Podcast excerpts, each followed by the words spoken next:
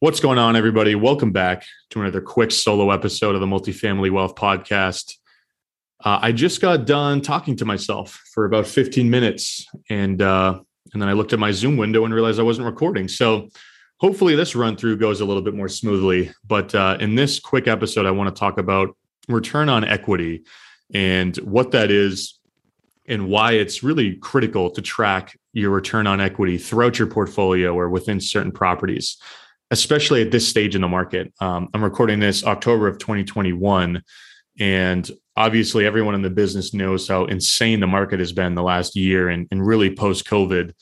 And I think that there's a lot of people out there, a lot of investors that should be evaluating their equity positions uh, in their portfolio and actually sitting down and doing the math on what's the return on equity because if you bought a property a year ago and it's appreciated 15 20% like a lot of properties have in the last year that the answer to that question might be a little bit alarming to you. So i'm going to use an example of a property that i recently sold to, to illustrate this concept a little bit more clearly. Um, and this property that i'm talking about is a six unit in manchester new hampshire. So my local market it's a deal i bought about 18 months ago you know small deal obviously but uh, but the core concepts I think are applicable regardless of the size of the property that um, that you either own or that you're looking to do this kind of evaluation on.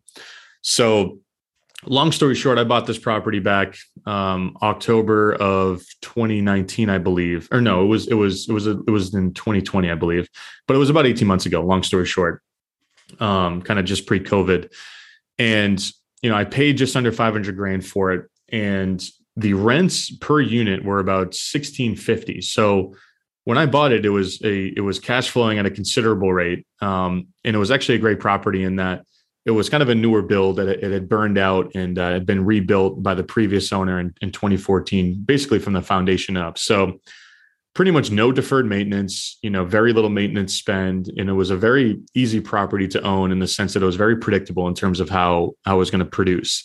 So you know, in that deal after I refinanced it, I, you know, I raised the rents a little bit more and, and kind of added some more value there. But I refinanced it, had a loan balance in the 500s, I believe. You know, my payment was three grand a month, but my gross income was about 10K a month. Um, my expenses were sub 50%. And, uh, and basically, you know, if you do that mental math, it was making three, 400 bucks a door. And, you know, that's a considerable amount, considerable amount of money, excuse me, for, for really anybody, obviously, that's in real estate. Um, but it got to the point where about you know halfway through 2021, around you know, the July timeframe, I was looking at how much that property had appreciated, and I was thinking to myself, you know, I obviously if I sold this, I could you know net a nice chunk of money. However, I didn't really want to give up that 1800 two grand a month cash flow right i mean that's that's obviously substantial especially for somebody in their 20s. And, and I was kind of emotionally driven by that decision in a way where I was looking at it saying, I don't really want to give up that cash flow, despite the fact that I could sell it, you know, and, and net a nice chunk of change. However, one day I sat down and actually looked at my equity position in that property based on, you know, what it had appraised for and what I was being told I could list it for, and and, and you know, basically what I was I was already receiving offers for off market, and said, you know, the actual return on the equity or the return on the cash that I would be pulling out of this deal if I were to sell isn't really that great. And it was, you know, right around six, seven percent. And obviously, that's not a great return on your money for those who are in real estate. Obviously, you want to earn more on your money than that. So I had to make at the time what was the hard decision to sell it and kind of give up that consistent cash flow because I knew that that money was going to be better used elsewhere, whether it was another deal, whether it was investing in the business and and a you know chunk of that money went to hiring and and kind of upgrading a lot of the you know equipment that we use for the podcast. And if you're watching this on either YouTube or a clip of or a clip of this on Instagram part of that money went to buying a nice camera for example right? Which has a much higher ROI than 6% so I had to make that decision and it kind of opened my eyes to to a lot of the other properties in my portfolio in terms of you know, hey, this is a deal that I bought, you know, a small, let's say four unit deal that I paid 275 for, that's now worth 400. You know, okay, my my actual return on equity in that deal isn't really that great. So maybe I should think about selling or refinancing that.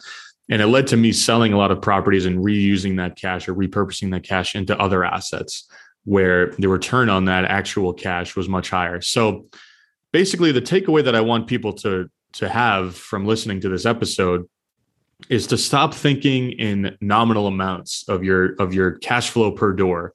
You know, stop thinking in terms of 150 bucks a door is what I want to make when I buy a property, and start thinking in terms of percentages. Um, you know, so when you're looking at a property that you bought a year ago that's increased 20% in value, it's nice that it's making you a couple hundred bucks a door, but what's your actual return on the equity that you have in that deal? Is that the best use of the money that is sitting in that deal? Because it's possible that it's not, right? And that you might actually want to make a decision to to tap into that equity and use it elsewhere. So, you know, I think that's just an important concept that isn't, you know, commonly discussed online as it relates to real estate investing. And and I also think that it's important to mention as it relates to people's criteria, right? Uh, or I shouldn't say criteria, but the way people talk about how their deals are performing. You know, if you ask an investor, "Oh, how much are you making, you know, per unit over there in that market or, you know, on with that building?" And they're like, "Oh, we're making 150 bucks a door." That quite literally means nothing without significantly more context. It's easy to make 150 bucks a door if you're paying cash, right? And you're overpaying. But the return on your money actually is probably, you know, pretty bad.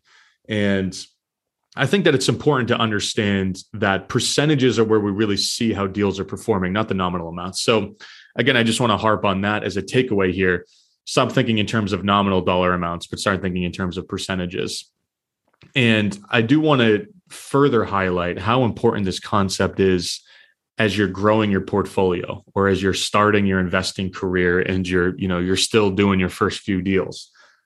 Uh, you you really really need to be mindful of the fact that every dollar that you're that you're putting out into a property uh, that you're investing into an asset you need to you need to get the most out of each dollar that you're investing is basically what i'm trying to say in terms of the second that your property starts appreciating or the second that you've you know finished your value add program and and now you know you've increased the value of the property you need to tap into that equity and you need to continue moving that money into other deals or further investing that into your business in some capacity whether that's marketing or hiring someone or whatever because letting that process or not process but but not having a, a, keen eye on that process or getting stagnant in that respect in terms of how you're managing your business and managing your investments is going to slow down your growth right? So i just i think that you know a great exercise for those listening is is go home look at your portfolio really honestly assess the equity position that you have in those properties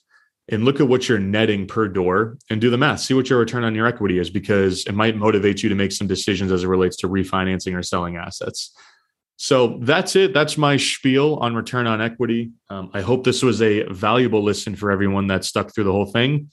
And if you have any topics that you want me to talk about or, or just thoughts that you want me to share, uh, reach out to me on Instagram at multifamily wealth. Shoot me a DM and uh, I'll see if I can get to it with these episodes. But thanks again for listening, and I hope everybody has a great rest of the week.